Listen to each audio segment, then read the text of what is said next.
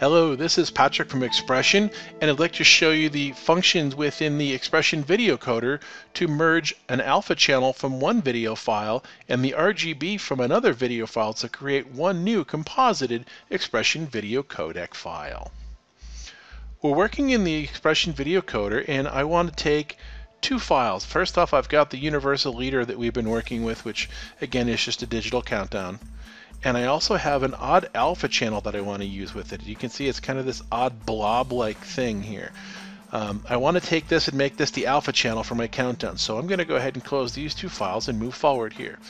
I'm going to go to my source properties side and I'm going to create a new job.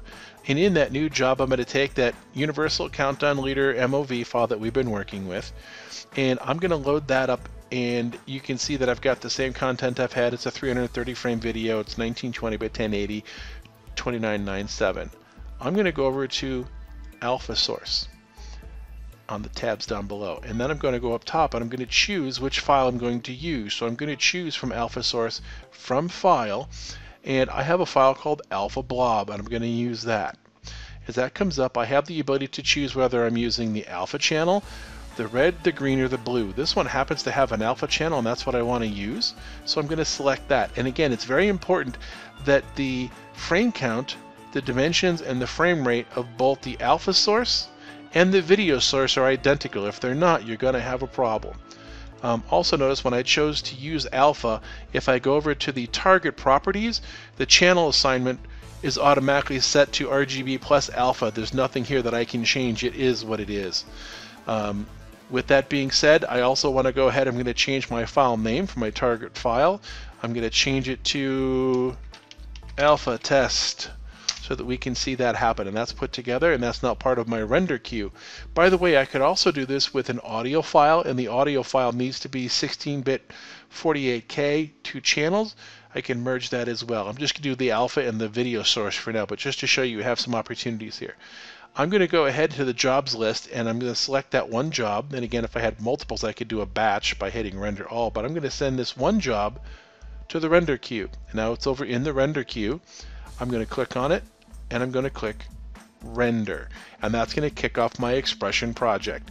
Now I'm going to let that render and run over to XPression and get this started. Okay, we're back in XPression and I want to add that as a new material. So I'm going to go ahead and right click in the Material Manager choose New, Video. And when I do that, I'm going to go find my sources. It's a folder on my desktop. And we called it Alpha Test. So I'm going to double click on that, and that adds it into my Material Manager. Next thing I'm going to do is I'm going to put a quad in my scene, and I'm going to add that as a source. And I want you to notice a couple things. First off, it's not playing when I added it, and that might be okay. The other thing I want you to notice, it's kind of ratty on the edges, and that's kind of on purpose here. So I'm going to go back to my material, I'm going to right click on it, choose edit, I'm going to choose the video, I'm going to do two things. First off, see where it says source mode? I'm going to change that source to unshaped video, and you can see that cleans it up considerably. The other thing I'm going to do is I'm going to choose auto start, and when I choose auto start and then I click OK, you'll notice that this video should start to play now when I add it to that quad. I also have to turn on on my viewport so that you can show continuous animation. So there you go. Now you can see that I've got this animating.